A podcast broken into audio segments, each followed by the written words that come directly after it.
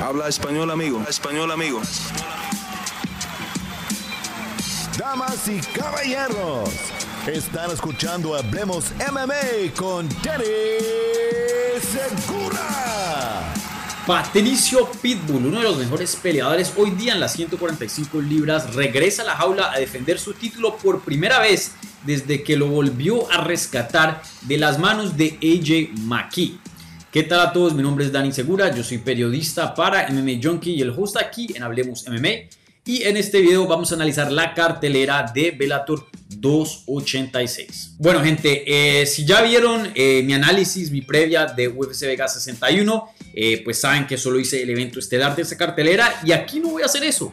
Esta cartelera de Bellator 286 que se va a dar a cabo en Long Beach, California, el sábado por la noche, eh, prácticamente casi que a la misma vez que la cartelera de UFC. Eh, de hecho, esta cartelera me parece mucho mejor que lo que vamos a ver en UFC Vegas 61. Y esa es una de estas raras veces donde vemos que una promoción que no se llame UFC tiene una cartelera mejor que el líder de las artes marciales mixtas en una misma noche. Entonces, eso es para los que creen que solo las artes marciales mixtas pasa dentro de UFC. No, aquí vamos a ver una cartelera de alto nivel con peleas de mucha, mucha consecuencia y bueno, una pelea de título, como dije en la intro, algo que UFC no tiene en esta ocasión. Entonces, aquí vamos a analizar el evento estelar, coestelar y luego hablar de una pelea más de la cartelera eh, principal, obviamente la de Juan Archuleta y el peruano Enrique Barzola, que es una pelea muy importante. Entonces, eh, empecemos, empecemos, empezamos con el evento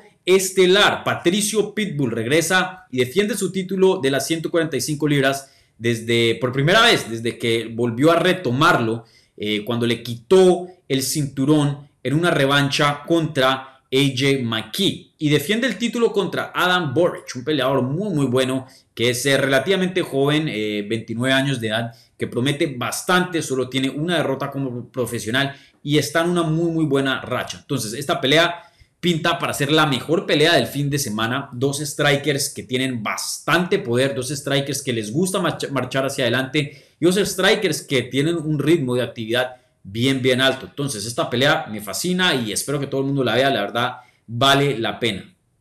Y bueno, eh, va a ser muy interesante. Mm, creo que la tengo muy, muy reñida. Creo que si no estoy mal, las apuestas también ven esta pelea como reñida. Tengo al campeón como favorito, simplemente tiene más experiencia, ha probado tener más éxito a alto nivel, pero entiendo que eh, Adam Boric pues, eh, es un peleador hambriento, es un peleador que eh, también tiene una muy buena técnica, viene de un gimnasio muy bueno, el Killcliff, lo que era Sanford MMA, viene una racha fenomenal. Y encima de eso, creo que es el mejor estilo para Adam Boric. Es una pelea del tipo de Patricio Pitbull. Creo que el peor estilo sería un luchador. Como vimos, su única derrota fue contra eh, Darren Caldwell, que pues es uno de los mejores luchadores eh, en Bellator. Entonces, em, creo que le favorece. Es una pelea donde los estilos les favorecen a ambos. Vamos a ver lo mejor de ellos debido al tipo de pelea que se presenta. Yo me voy a ir con Patricio Pitbull. Vuelvo y le digo, creo que tiene más experiencia. Creo no, tiene más experiencia a alto nivel. Eh, tiene más experiencia peleando en cinco rounds ha visto más estilos, a pesar de tener creo que 35 años de edad, sigue estando eh, físicamente en muy buena forma, no creo que todavía está pasado de su prime, creo que eh, estamos viendo lo último del prime, pero sin duda todavía el prime. Entonces pienso aquí que va a retener su título Patricio Pitbull, pero ojo, Boric es muy muy bueno y pueda que, que, sorprenda aquí y consiga el título de Bellator. Entonces yo me voy con Patricio y sin duda se ponen muy interesantes las cosas porque por mucho tiempo Patricio Pitbull, o mucho tiempo no, dirían recientes años, Patricio Pitbull estaba siendo comparado con Alexander Volkanovski, ya que era campeón de Bellator en 145 y 155 y se estaba viendo extremadamente dominante, eh, derrotando a todo el mundo. Eh, incluyendo a Michael Chandler, que llegó a pelear por el título de UFC en 155. Recuerden, Chandler antes peleaba en Bellator, y eso no fue hace mucho, eso fue apenas en el 2019. Entonces había mucho hype detrás de Patricio Pitbull, pero esa derrota contra AJ McKee definitivamente le bajó los humos, le bajó un poquito ese hype. Y sí, yo sé que volvió en, en, una revancha inmediata y le ganó a McKee y eso repara un poco los daños de esa derrota, pero aún así creo que esa derrota eh, en el ojo del público le bajó un poquito de valor. Entonces, eh, una pelea muy importante porque creo que si le gana a Adam Borich, siendo un peleador muy, muy bueno, y le gana de una manera convincente, no estoy 100% seguro que va a recobrar todo y luego vamos a hablar de él nuevamente a la par o cerca de Volkanovski. No creo que ese sea el caso, pero sin duda vuelve y se establece como uno de los mejores peleadores en el mundo de las 145 libras, por lo menos un top 10. Un top 5 creo que ahí hay un argumento y tocaría pensarla bien y analizar la cosa, pero eh, por lo menos un top 10, ¿no? Entonces, sin duda, una pelea muy, muy importante aquí para Patricio Pitbull. Y bueno, en el evento coestelar eh, vamos a ver una pelea entre AJ McKee, que se esperaba ver de pronto una trilogía inmediata con Patricio Pitbull, pero no. AJ McKee regresa y regresa en una categoría de más. En 155 libras contra Spike Carlyle, que eh, él antes eh, peleaba en UFC. Un peleador decente que está en una racha de 1, 2, 3, 4, 5 victorias. sin duda no el mejor peleador del mundo, pero alguien que es bien atlético, que es versátil y, si no te pones las pilas, un peleador que te puede complicar la pelea. Eh, estoy muy entusiasmado de ver a AJ McKee en 155. Yo he entrevistado a AJ McKee en persona varias veces. Es bien grande. Eh, para 145 yo sé que le estaba costando mucho llegar a esa categoría. Entonces pienso que 155 es una alternativa más saludable para él. Apenas con 27 años de edad, creo que para alargar y cuidar su carrera y cerciorarse de que no se la, se la corte, Creo que una movida 155 es lo prudente. He hablado de deseos de volver a tener esa revancha o, perdón, trilogía con Patricio Pitbull en 145, pero la verdad que no me gustaría verla. Eh, entiendo por qué podría volver a ganar el cinturón, eh, cerraría esa rivalidad con broche de oro, pero a la misma vez creo que se, la juega mucho en cuanto a su salud. Entonces, eh, veremos cómo es 155. De pronto es un mejor peleador en 155 o un peor peleador.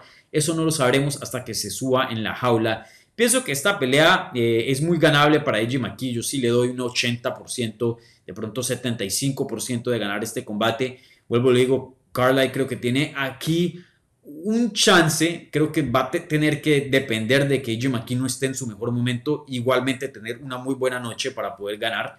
Eh, pero aún así le doy algo de chance. Eh, pero creo que eh, lo más seguro es que AJ McKee gane este combate y muy cómodo.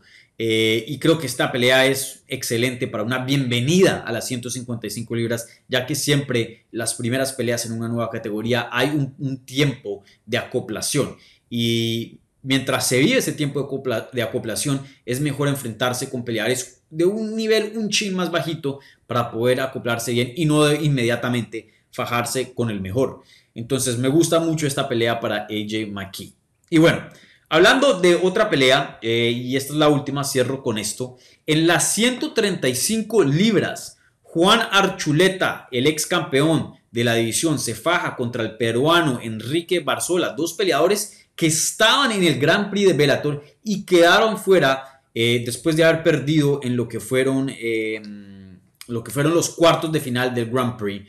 Eh, obviamente una derrota para ambos dolorosa, ya que pierden la oportunidad de volverse campeón interino, porque eso es lo que se está jugando en el torneo. Recuerden, el campeón actual Sergio Pettis tuvo una lesión y le tocó retirarse del torneo y por eso pusieron un cinturón interino. Y fuera de un cinturón de Bellator, un título, también se perdieron la oportunidad de ganarse un millón de dólares, ya que el ganador del torneo, pues, le dan un chequecito nada más y nada menos que un millón. Entonces, sin duda, duele, duele la derrota, pero creo que aquí lo positivo es que no le bajaron eh, escalones a ninguno de los peleadores en cuanto a nivel de pelea eh, y en cuanto a visibilidad. Esta pelea abre la cartelera eh, em, estelar y encima de eso, Enrique Barzola está teniendo un ex campeón y Juan Archuleta está teniendo un ex UFC ganador de The Ultimate Fighter Latinoamérica, temporada 2.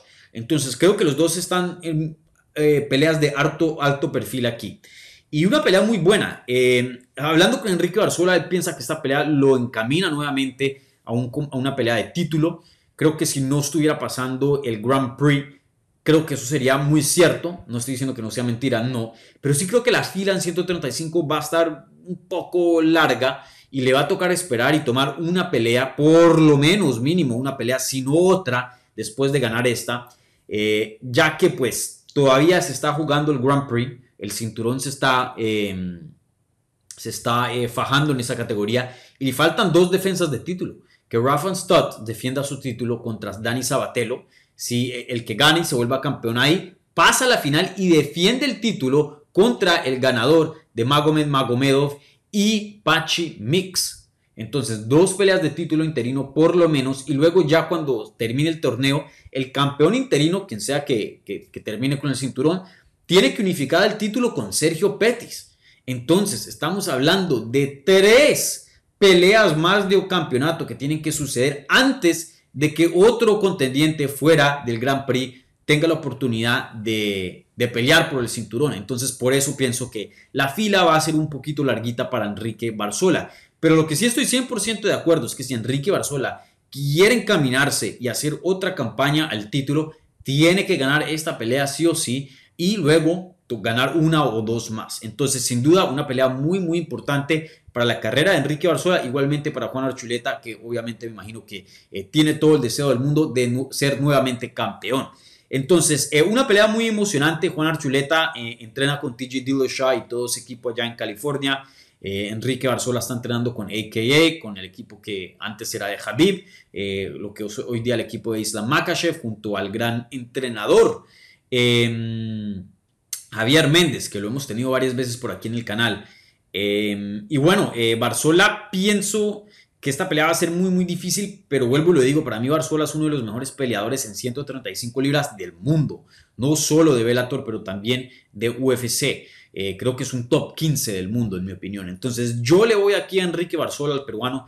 Creo que en cuanto a lo físico, eh, tiene más potencia que Juan Archuleta, tiene una mejor base de lucha eh, creo que en el striking Barzola es muy bueno, pero ahí sí le doy una ventaja a Juan Archuleta. Sin duda, si Juan Archuleta puede mantener la pelea de pie, creo que se le va a complicar mucho a eh, Enrique Barzola, pero, pero creo que Enrique Barzola tiene la técnica y la presión y el ritmo de trabajo, porque el ritmo de trabajo de él es fenomenal. Eh, tiene, tiene eso para cerrar la distancia, controlar a Juan Archuleta y sumar los suficientes puntos para ganar una decisión. No creo que detenga a Juan Archuleta. Juan Archuleta es muy difícil de finalizar. Eh, de hecho, nada más en casi 30 peleas, 29 peleas para ser exacto, solo han finalizado dos veces, una vía sumisión y otra vía knockout. Entonces eso pues se le va a complicar a Enrique. Eh, Creo que Enrique gana esto una decisión, una decisión muy competitiva, pero gana una decisión aquí el peruano. Pero sin duda una pelea fenomenal. Bueno, gente, y con eso terminamos aquí eh, la previa, eh, la mini previa, por decirlo así, de Bellator 286. Déjenme saber en los comentarios cuál es la pelea que más les entusiasma. Fuera de esas tres peleas que ah, analicé, Aaron P con las 145 libras, un gran prospecto, regresa contra Jeremy Kennedy, que es un peleador muy, muy bueno. Llegó a pelear en UFC. Eh, sin duda, un reto y un escalón muy, muy grande para Aaron Pico. Entonces, vamos a ver cómo ha sido la evolución de él. Eh, ¿Qué más? JJ eh, Wilson, otro prospecto, está en la cartelera. Keone Diggs, otro buen prospecto. Sumiko Inaba, viene en una buena racha también. Eh, bueno, hay, unas buenas peleas. Entonces, déjenme saber en los comentarios qué es lo que piensan de esta cartelera. Igualmente, cuál es su pelea favorita. ¿Vale? Eh, como siempre, denle un like al video si les gustó. Si son nuevos, bienvenidos. Suscríbanse para más contenido sobre las artes marciales mixtas en español. Y bueno, disfruten las peleas este fin de semana. Muchas gracias.